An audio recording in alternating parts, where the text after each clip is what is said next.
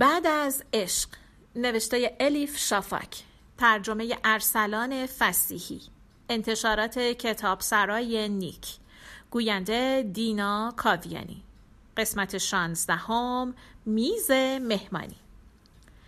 سیمون دوبوار صد سال پس از تولدش هنوز هم در صدر کسانی قرار دارد که عمیقترین و پایدارترین تاثیر را در جنبش زنان جهان گذاشتند. نویسنده، آکادمیسیان، متفکر فعال، فیلسوف، زن. زمانی نوشته بود زن زاده نمی شود، ساخته می شود و بدین ترتیب باب مباحثه را درباره ادعایی ساده اما به همان اندازه پیچیده گشوده بود.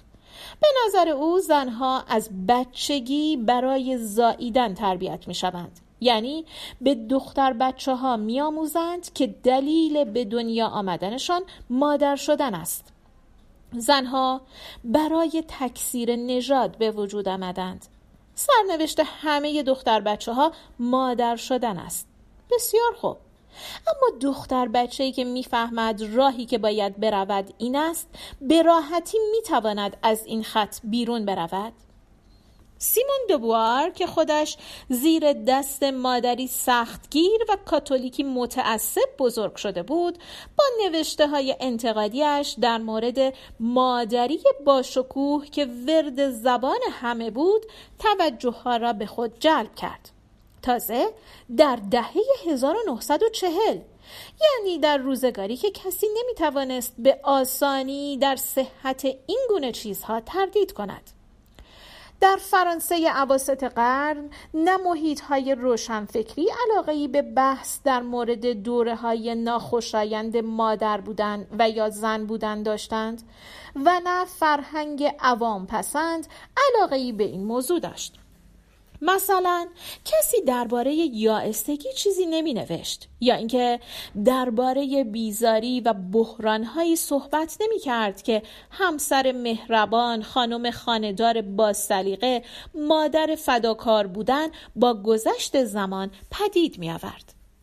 سیمون دوبوار باورهای معلوف را کنار زد در سخنرانی ها و نوشته هایش به این موضوع پرداخت که زنها بل اجبار ترجیح می دهند بچه دار شوند.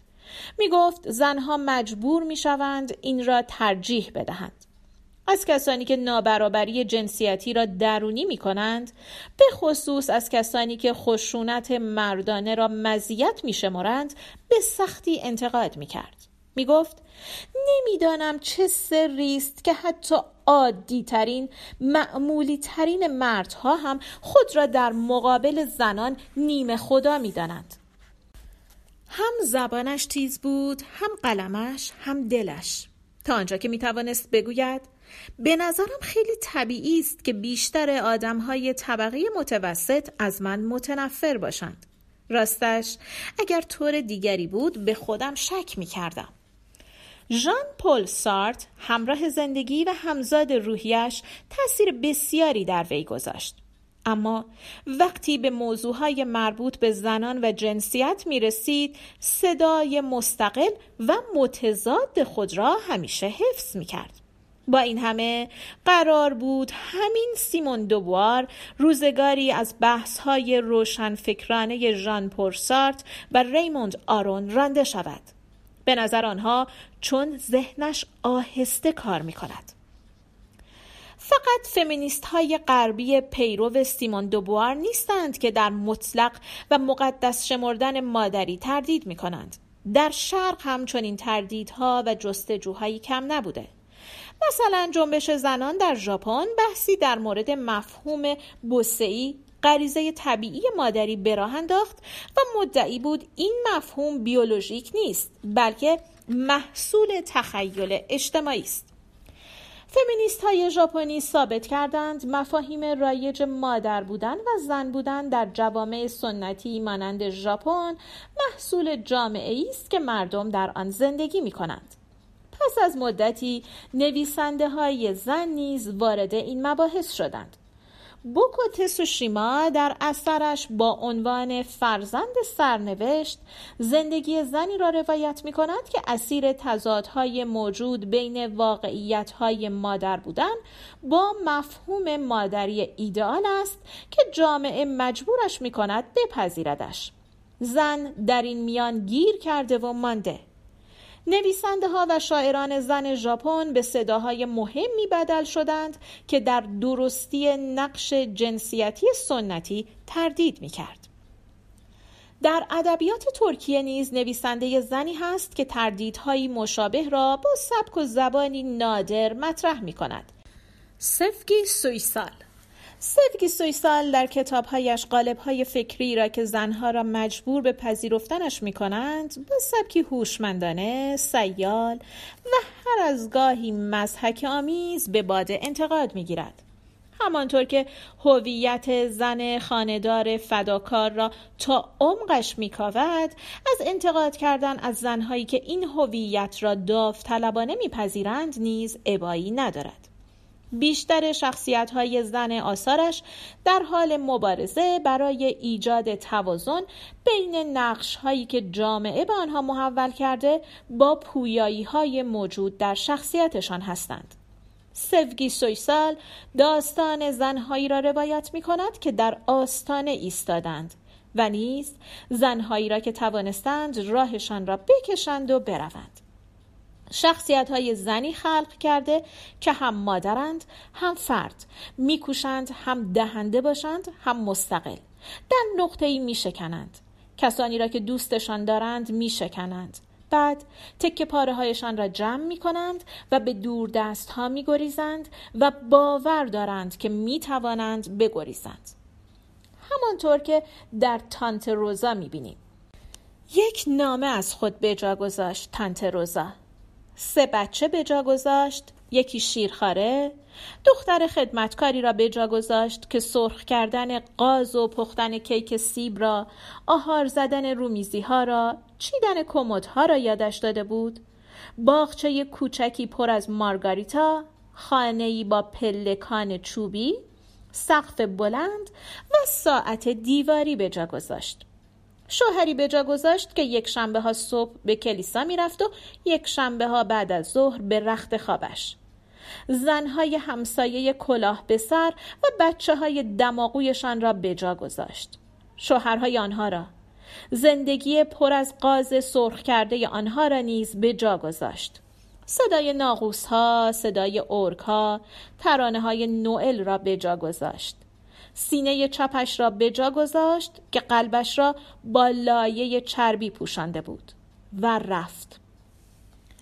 اویا که نام شخصیت اصلی رمان دیگرش با عنوان شفق است در مخمسه ای میافتد که نویسنده با استفاده از آن به موضوع در تنگنا قرار گرفتن زنان می‌پردازد و گاه نیز از زندگی خودش برای پیشبرد داستان سود میجوید.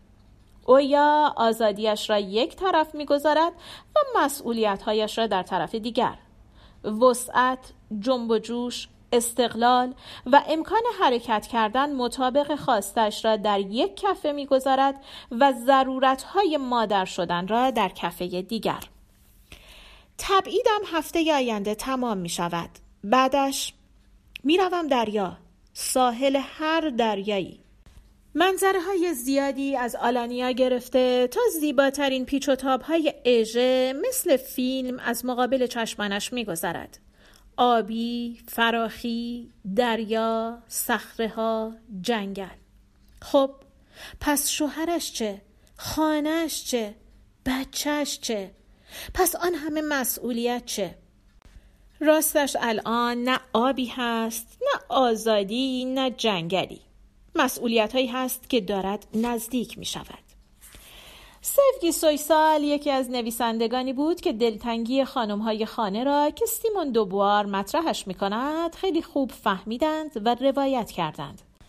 به واسطه شخصیت های زن فوقلادهش روزمرگی های زندگی را میابد و نشتر می‌زند تا آنجا که آخرین ذره عفونتشان خارج شود. سفره ای در ذهنم میچینم.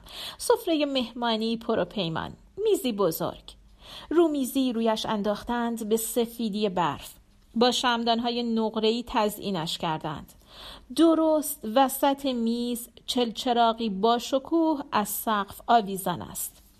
مرغ سرخ کرده و پلوی زعفرانی و شیرینی های جور و جور در بشقاب های بزرگ به چشم می‌خورد. سیمون دوبوار بالای میز می نشیند. یوکو تسوشیما سمت راستش می نشیند به روش ژاپنی ها با دو چوب باریک دانه دانه پلو می خورد. سوگی سویسال سمت چپش می نشیند. نمی شود گفت خیلی اشتها دارد اما کیفش کوک است. جرعه ای از نوشیدنیش می نوشد. یک زن فرانسوی و یک زن ژاپنی و یک زن ترک که امکان نیافتند از نزدیک با همدیگر آشنا شوند اما به یک زبان حرف می‌زنند به سلامتی جوابهای مشترک و جهان شمولی که به مشکلات مشترک و جهان شمول دادند جامهای خود را بلند می کنند. پایان قسمت شانزدهم